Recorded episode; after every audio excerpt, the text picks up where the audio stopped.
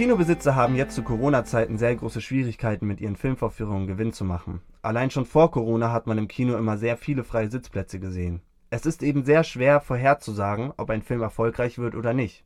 Genau so war es auch bei dem bekannten Ostwind-Film. Hast du mit so einem großen Erfolg von Ostwind gerechnet? Nein, nein, nein. Also überhaupt nicht. Ostwind hat uns alle irgendwie total überrascht. Also normalerweise ist es ja so in Deutschland, dass ein Kinderfilm oder auch ein Familienfilm nur gemacht wird oder aber nur Erfolg hat, wenn er auf einer großen Marke beruht. Also wenn man zum Beispiel Jim Knopf verfilmt oder Vicky oder Bibi und Tina, also alles Dinge, die es schon gibt. Da gibt es dann Bücher dazu oder Comics oder Wendy oder irgendwas. Und bei Ostwind hat keiner an den Erfolg geglaubt, weil es nichts gab. Weil es gab vorher kein Pferd, was Ostwind hieß.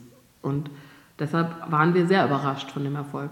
Und auch, dass wir eben damit jetzt eine Marke geschaffen haben, die es vorher nicht gab. Hättest du am Anfang damit gerechnet, dass noch mehrere Teile folgen werden? Auch das, nein, auch ich hätte damit nie gerechnet, weil für uns eigentlich immer klar war, nach jedem einzelnen Teil, dass danach Schluss ist. Und dann ist es aber so, dass wenn das so einen Erfolg hat, und es war ja immer parallel, also der, der Film hatte Erfolg, dann hatte das Buch Erfolg, dann hatte wieder der Film, der auf dem Buch basiert ist, Erfolg und dann, dann kommt man in so einen Zugzwang, dass man natürlich die Leute, also der Verlag und auch die, die Verleiher, die Kinobetreiber und alle wollen, dass es weitergeht. Weil es gibt in Deutschland nicht so viele Kinderfilme, die funktionieren. Also es gibt, es ist sehr, sehr schwer für die Produzenten, erfolgreiche Filme zu machen, die die Leute, die gut ankommen. Und wenn du dann mal einen hast, dann willst du den nicht gehen lassen. Und das war dann, also das war dann bei Ostwind auch so. Und die große Herausforderung war tatsächlich, dass man nicht es einfach nur macht, weil es erfolgreich war, sondern dass man sich bei jedem Teil wieder überlegt, okay, was können wir denn jetzt noch erzählen? Oder was wollen wir noch erzählen? Und das haben wir dann schon gemacht, also finde ich. Und was erwartet die Pferdefans in dem fünften Teil? Naja, wo Ostwind draufsteht, ist auch Ostwind drin, würde ich sagen. Es ist halt Pferdeabenteuer. Große Bilder, große Emotionen. Also es ist jetzt nicht, äh, ich würde sagen, der, hat, der fünfte Teil hat jetzt mehr Story als, als zum Beispiel, als viele Teile davor. Also es ist jetzt nicht nur so eine emotionale Geschichte mit irgendwie, oh je, mein Pferd, sondern es hat wirklich auch eine Abenteuergeschichte und ein bisschen so ein Krimi. Und es hat schon vieles, also es hat viele ähm, Elemente aus den Filmen davor.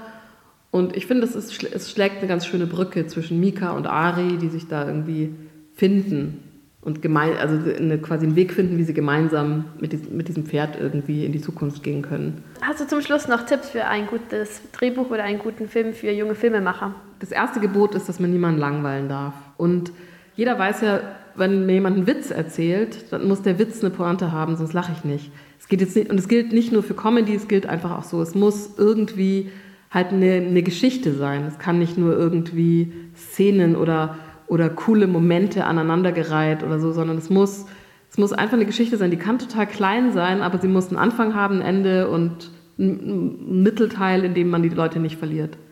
Und ich glaube, am besten fängt man von was Kleinem an. Also ich finde jetzt, wenn, jetzt, wenn ich jetzt irgendwelche 18-Jährigen, die dann über, weiß nicht, alte Leute schreiben, die irgendwie auf den Tod warten, dann, weil das halt irgendwie dramatisch ist, dann denke ich mir immer so, die wissen davon gar nichts. Also ich finde immer, man sollte schon so ein bisschen bei seinem Horizont bleiben oder sich, oder sich halt auch was Wildes ausdenken, aber man sollte schon versuchen, authentisch zu bleiben, so bei sich. Das ist der Tipp. Wenn ihr die Tipps umsetzen wollt, könnt ihr übrigens auch bei uns eigene Filme machen.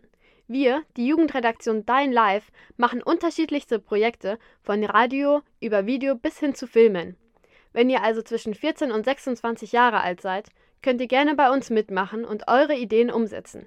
Schreibt einfach eine E-Mail an hallo at deinlive.net. Und vielleicht moderiert ihr schon die nächste Sendung auf M945. Oder ihr veröffentlicht ein Video auf unserem YouTube-Kanal.